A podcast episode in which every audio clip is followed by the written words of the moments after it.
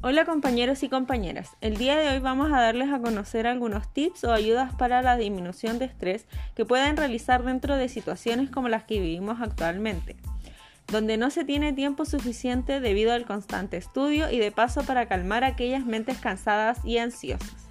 Primero debemos pensar, ¿qué es el estrés? Básicamente es un sentimiento que afecta tanto física como emocionalmente este sentimiento puede ser provocado por cualquier situación y esta sensación o pensamiento que nos haga sentir nerviosos, frustrados, ansiosos y hasta incluso furiosos. En donde hay dos tipos principales de estrés.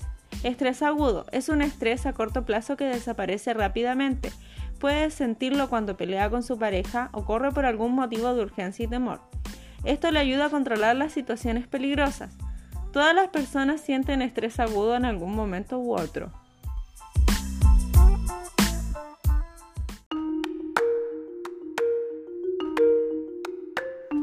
Estrés crónico.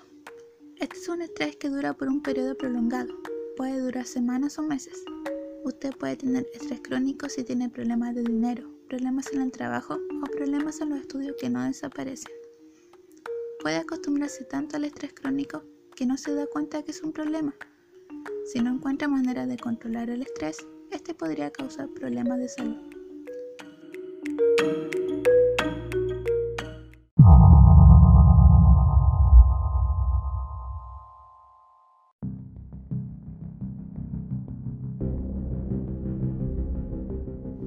Sus principales síntomas se basan en un constante ambiente de estrés que ya no es sano.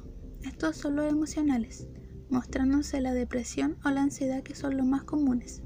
También te puedes sentir irritado, confuso, con miedo, tener mala memoria, cefaleas, falta de energía, cansancio, angustia, problemas para dormir, problemas estomacales, pérdida o aumento de peso.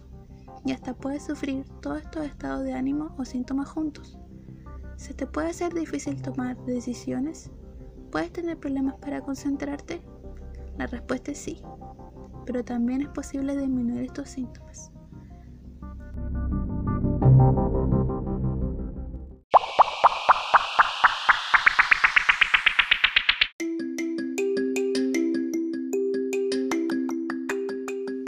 ¿Pero cómo? ¿Cuáles?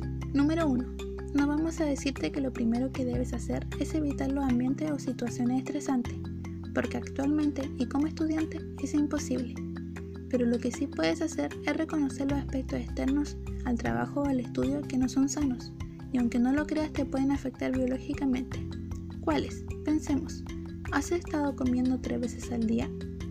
¿Cómo es la relación con tu familia? ¿Cuánto tiempo de ocio te dedicas diariamente?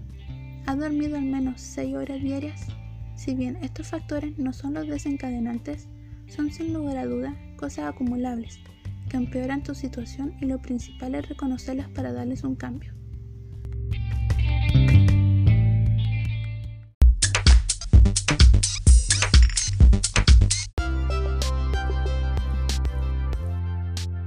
Número 2. Intentemos respirar.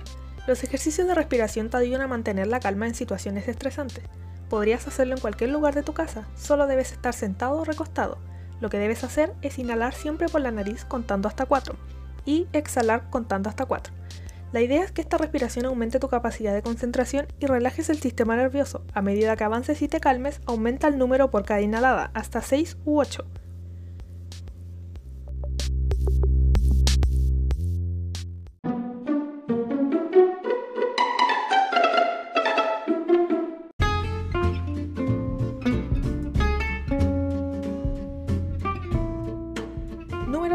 Haz ejercicio. Y no hablamos del típico ejercicio intenso de una hora, el cual obviamente no puedes hacer si no tienes el tiempo, los instrumentos y admítelo, tampoco tienes las ganas. Pero el ejercicio hace que aumenten el nivel de endorfinas en tu cuerpo que te hacen sentir bien. No es necesario que trotes media hora o levantes pesas. Puedes hacer ejercicios en casa simples como saltar la cuerda, subir y bajar las escaleras y hasta incluso hacer sentadillas con tu mascota en brazos. La idea es hacer de esta sección algo agradable para ti, divertido y que te llame a hacerlo. Así tienes doble beneficio, el ejercicio más la diversión en el proceso. Y claro, no olvides combinarlo con un poco de música motivadora.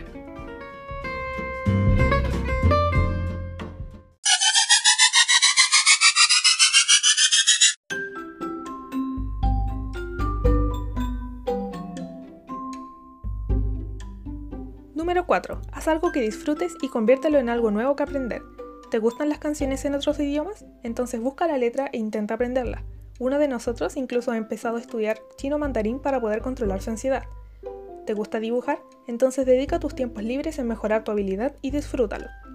Pasa tiempo con tu familia si es posible, jueguen juegos de mesa, hablen sobre temas random, y si se da la posibilidad, disfruta tu tiempo con tu familia, conócelos e intenta expresar tus sentimientos y tus inseguridades.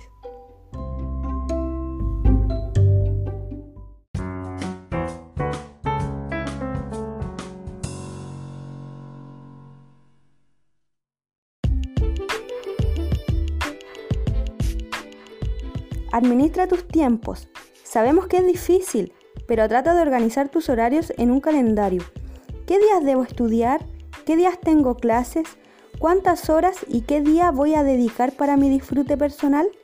La organización y responsabilidad van de la mano y para que disfrutes pero también sigas cumpliendo tus obligaciones, esto es muy necesario.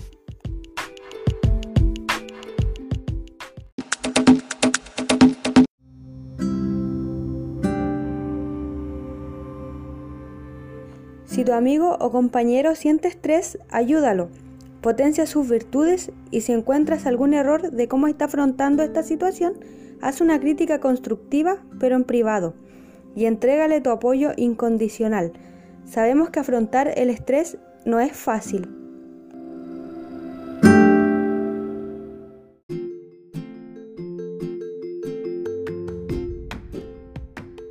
Además, se necesita que en tanto trabajos como universidades existan programas de prevención que incluya protocolos de cómo actuar frente al estrés, como información, consejos que sean entregados por un profesional como un psicólogo, ya que en estas áreas es donde se observa un alto porcentaje de estrés asociado a cargas de tipo laboral y académicas.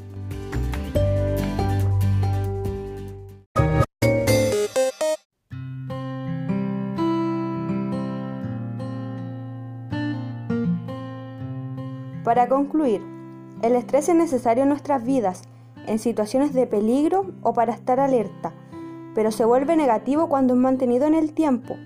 Puede ocasionar graves problemas de salud, tanto físicas como mentales.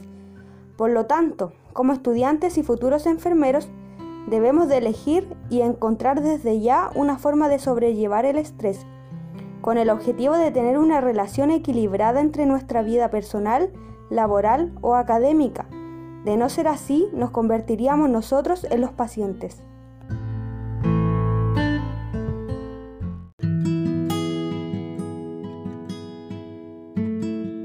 Muchas gracias por escuchar. Esperamos haberles informado y ayudado un poco sobre este tema tan extenso y peligroso. Cuídense y tengan un buen día.